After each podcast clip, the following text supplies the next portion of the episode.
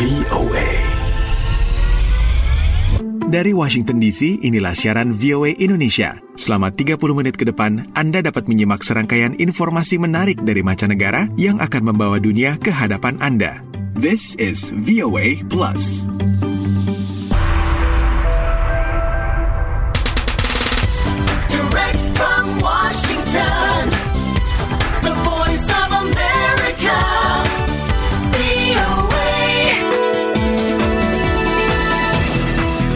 Halo apa kabar? Dari Washington DC Kami kembali menemani Anda dengan deretan informasi menarik dari mancanegara Termasuk pastinya dari Amerika.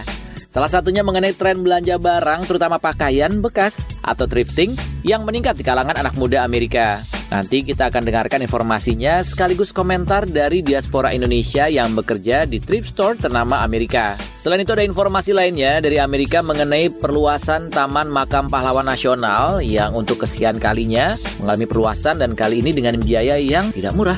Dari luar Amerika, kita akan dengarkan informasi menarik seputar sanggar seni yang menjadi tempat belajar, wadah, sekaligus tempat berkumpulnya para seniman yang berkebutuhan khusus di Dubai.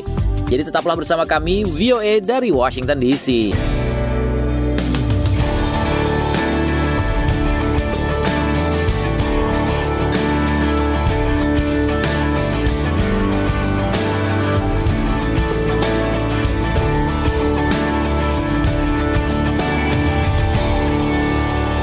VOA dari Washington DC sebagai informasi pembuka, sekarang kita menuju ke Arlington di negara bagian Virginia dengan informasi mengenai Taman Makam Pahlawan Nasional di Amerika yang kembali mengalami perluasan lahan.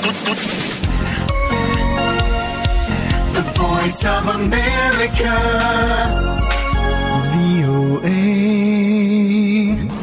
Arlington National Cemetery adalah tempat di mana anggota militer dan veteran Amerika Serikat dimakamkan. Taman Makam Pahlawan ini terletak di negara bagian Virginia, berbatasan dengan Washington DC. Lebih dari 400 ribu anggota militer dari Perang Revolusi hingga konflik yang masih terjadi hari ini dikebumikan di pemakaman tersebut. Sejak tahun 1864 ketika penguburan militer pertama dilakukan, pemakaman yang menghadap ke Pentagon dan ibu kota negara ini telah mengalami enam kali perluasan. Karena kehabisan ruang, tempat ini sekali lagi mengalami perluasan yang mahal dengan biaya sekitar 420 juta dolar Amerika atau hampir 6,5 miliar rupiah. Kolonel Thomas Austin, Director of Engineering at Arlington National Cemetery mengatakan, This expansion will add additional 80,000 burial opportunities, split about three different ways. Uh, one third will be traditional casketed in-ground remains, one third will be cremated in-ground remains, and one third will be above-ground cremated remains. Perluasan ini akan menambah 80 ribu peluang penguburan tambahan yang terbagi dalam tiga cara berbeda. Sepertiga untuk cara tradisional di peti mati, sepertiga untuk yang dikremasi di dalam tanah, dan sepertiga lagi jenazah yang dikremasi di atas tanah. Bahkan dengan ekspansi, Taman Makam Pahlawan ini akan mencapai kapasitas penuhnya di tahun 2060-an. Persyaratan untuk dimakamkan di sini pun diperketat. Mereka yang terbunuh dalam aksi, mantan tawanan perang dan anggota militer minimal peraih Silver Star akan termasuk di antara sedikit yang memenuhi syarat untuk dimakamkan di sini.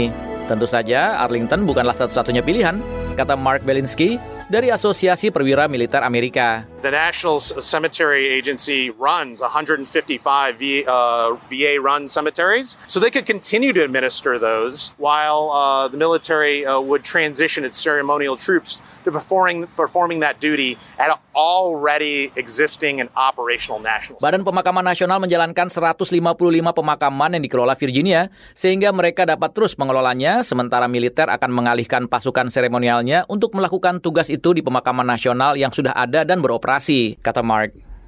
Ada pilihan lain yang muncul, yaitu melakukan praktek penguburan konvensional. Edward Brixby, Presiden Dewan Pemakaman Hijau, mengatakan, do not have to embalm the individual, so you don't have to introduce any kind of possible toxic substances into the body or to the water system in the future. Uh, they would be placed in something biodegradable, like a bio, you know biodegradable pine box or a muslin shroud. They would be placed directly in the earth uh, without an outer burial container, so no carbon footprint for, from the carbon or from the concrete creation. Anda tidak perlu mengawetkan orang tersebut sehingga Anda tidak perlu memasukkan zat beracun apa pun ke dalam tubuh atau ke sistem air di masa mendatang. Mereka akan ditempatkan di sesuatu yang dapat terurai secara hayati seperti kotak pinus yang dapat terurai secara hayati atau kain kafan muslim. Mereka akan ditempatkan langsung di bumi tanpa wadah, jadi tidak ada jejak karbon dari pembuatan beton. Pengurus pemakaman mengatakan kepada VOA bahwa mereka mematuhi semua standar lingkungan yang ditetapkan. Ada juga dorongan untuk melakukan pemakaman alternatif. California misalnya adalah negara bagian terbaru yang melegalkan pengomposan manusia. Pemakaman hijau di mana jenazah yang dikremasi ditempatkan di guci biodegradable atau langsung di tanah. Praktik ini sudah tersedia di Arlington, tapi belum dipromosikan.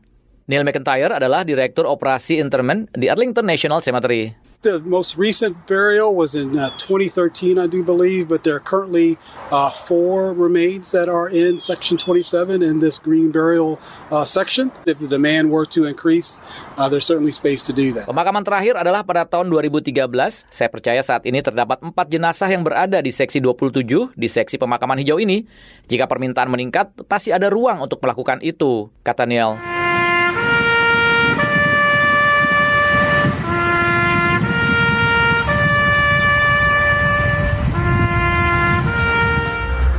Departemen Urusan Veteran telah menyisihkan bagian untuk area penguburan hijau, tetapi masih menunggu persetujuan dari Kongres Amerika.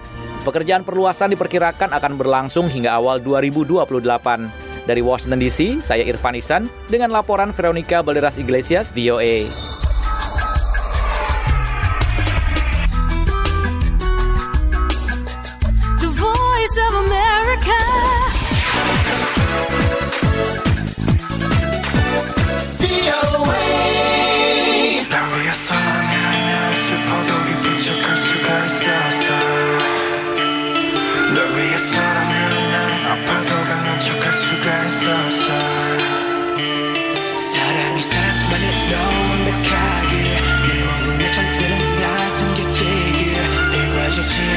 속에서 피할 수 없는 꽃을 키웠어 I'm sick of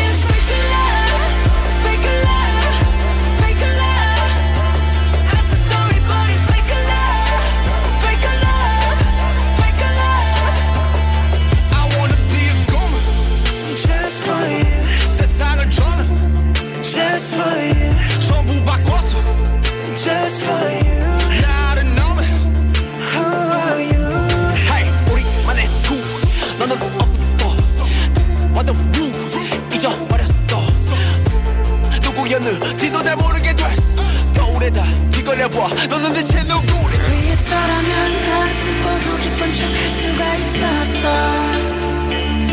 널 위해서라면 난 아파도 강한 척 할 수가 있었어. 사랑이 사랑만은 너 완벽하게 내 모든 약점들은 다 숨겨지게 이루어지지 않는 꿈속에서 피울 수 없는 꽃을 키웠어 나였어 bad,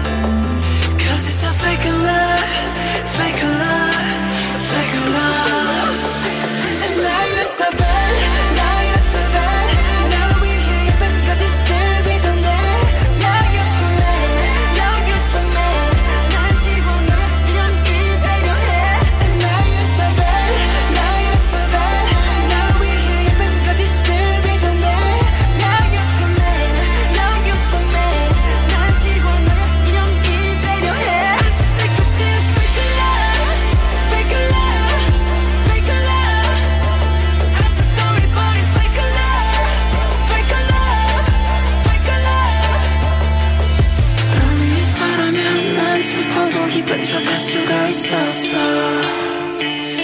널 위해서라면 난 아파도 강한 척할 수가 있었어. 사랑이 사랑만은 너 완벽하게 내 모든 약점들은 다 숨겨지기에 이루어지지 않는 꿈속에서 피울 수 없는 꽃을 키웠어.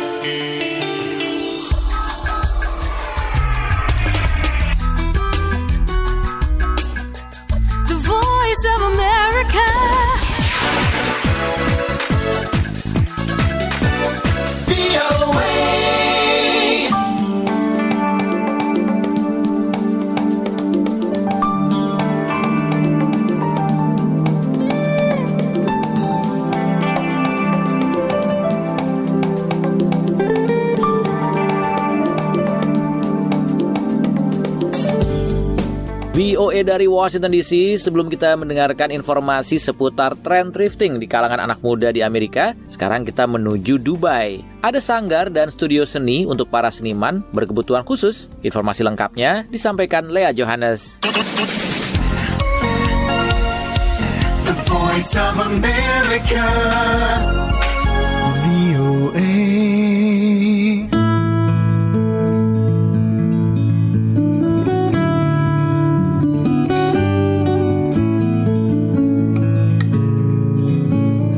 Mahaweb, sebuah sanggar seni yang terletak di kawasan industri Al-Quoz di Dubai, memberi ruang dan pelatihan bagi para seniman berkebutuhan khusus agar mereka dapat menciptakan dan menjual hasil karya mereka. Di sanggar tersebut, para seniman dapat memperlihatkan bakat seni sekaligus berinteraksi satu sama lain. Berikut laporan selengkapnya bersama tim. VOA. Dengan latar belakang iringan suara musik klasik, Verano Field menggunakan kuas cat, kaki, dan tubuh bergerak mengikuti irama untuk melukis di atas kanvas besar dan menciptakan sebuah lukisan abstrak. Banyak hasil karya seniman berusia 29 tahun itu dipajang di Sanggar Seni Mahaweb, tempat yang disediakan bagi para seniman usia 18 tahun ke atas yang berkebutuhan khusus di Dubai.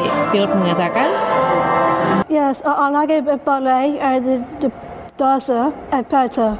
Saya menyukai balet, menari, dan melukis.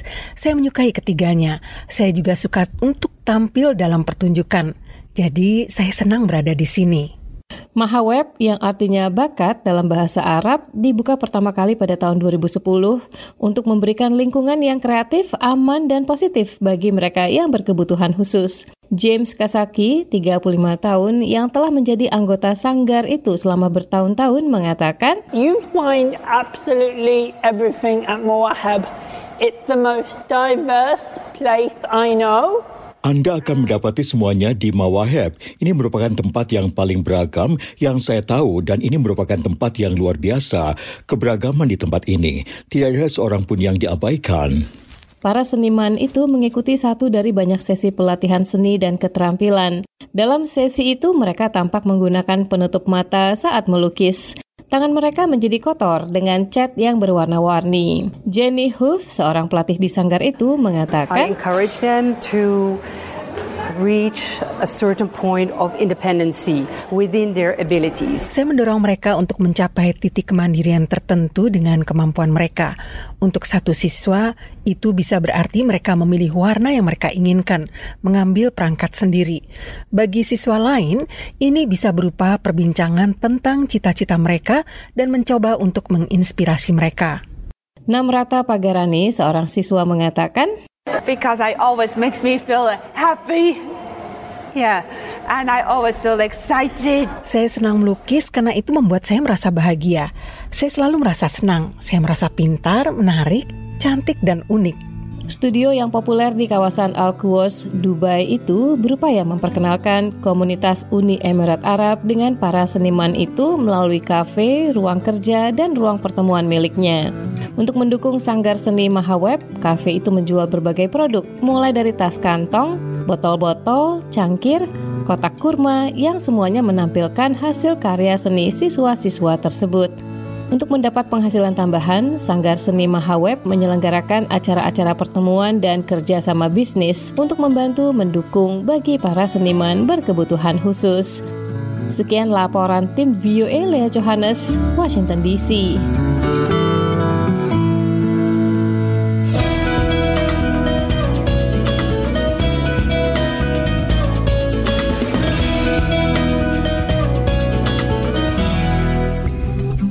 Jangan lupa follow kami di Instagram dan Twitter @voa_indonesia. Indonesia.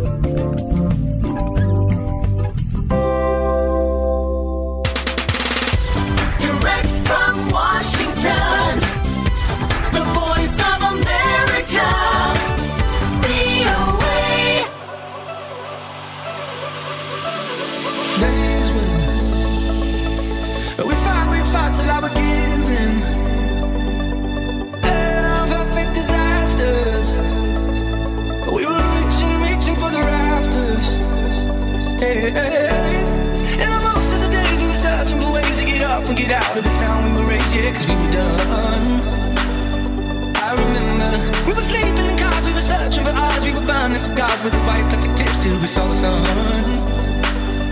We said crazy things like I refuse to.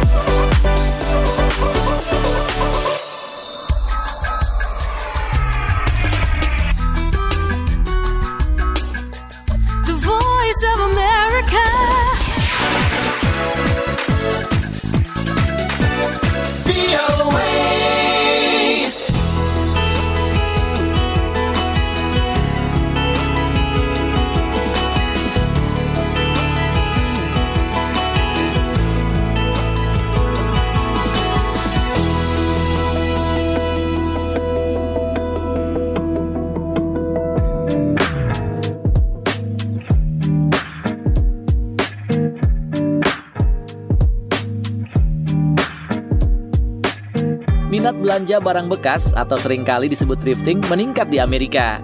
Dalam laporan yang dikeluarkan perusahaan konsinyasi online raksasa TradeUp dan perusahaan analitik Global Data bulan Agustus 2022 lalu, diketahui bahwa pertumbuhan usaha barang bekas diperkirakan akan berlipat ganda pada tahun 2026 atau mencapai 82 miliar dolar Amerika per tahun. Salah satu penyebab utamanya adalah perilaku belanja dari generasi milenial dan generasi Z. Berikut laporannya.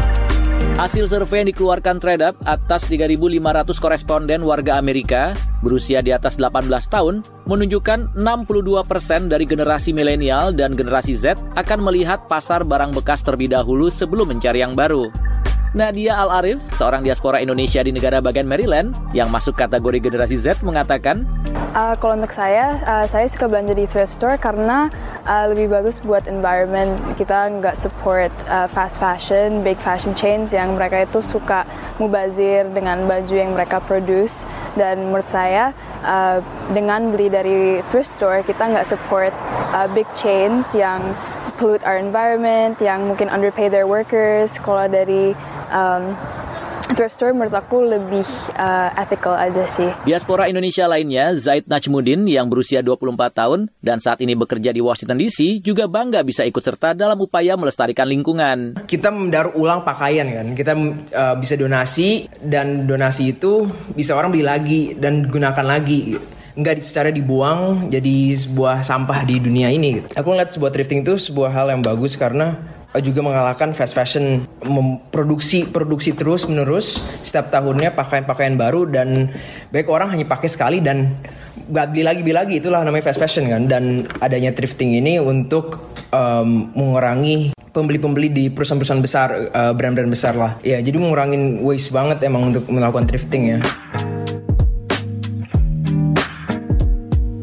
Salah satu jaringan toko yang menjual barang bekas di Amerika adalah Goodwill. Hampir semua barang yang dijual di sini adalah barang bekas pakai dan seluruhnya merupakan sumbangan dari warga.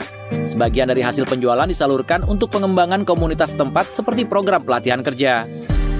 Caroline Baker, Senior Manager of Communication and Engagement dari Goodwill mengatakan, gabungan dari harga dan pengaruh sosial media turut berperan dalam meningkatkan tren belanja barang bekas di kalangan anak muda. You come to Goodwill, you can get a name brand designer coat. I found designer coats at this location for under $20. And that's incredible, especially given, like I said, the rising prices. So that's one big draw, especially for the younger generation who has smaller wallets. Anda bisa mendapatkan mantel bermerek desainer terkenal dengan harga di bawah 20 dolar dan itu luar biasa, terutama bagi generasi muda yang memiliki dana yang terbatas, kata Caroline. Ia menambahkan, Digging around, looking for that one treasure that you're like, oh, I saw this on TikTok, or this looks like that one thing that I saw at another conventional store, but it's like half the price or a quarter of the price. It's literally pennies.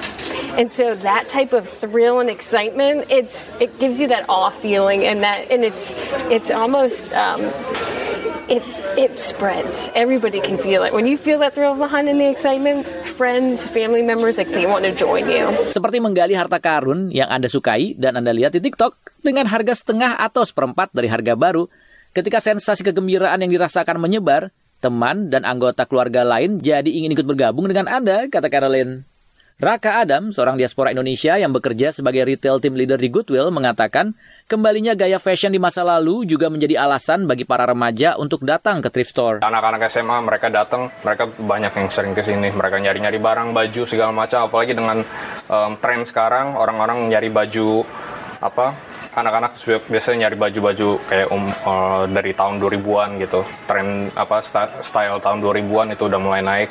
Jadi mereka sering datang ke sini nyari-nyari baju. Jika berhubungan dengan gaya, Zaid Najmudin menambahkan manfaat lain dari thrifting yang ia rasakan. bener-bener um, harus dibanggakan lah karena kayak pas ngeliat itu, wih gitu kan bagus. Terus karena thrifting juga kemungkinan punya yang orang lain punya juga lebih dikit lagi gitu.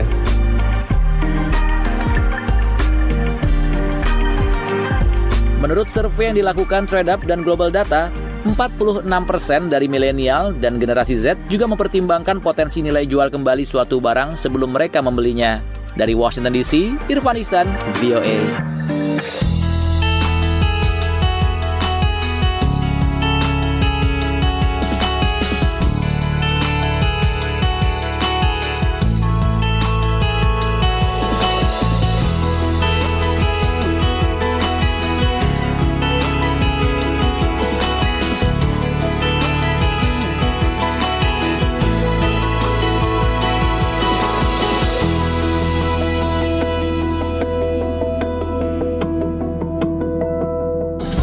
Jangan lupa follow VOA Indonesia di Instagram, Twitter, dan Facebook untuk mendapatkan berbagai info menarik dan terkini dari mancanegara.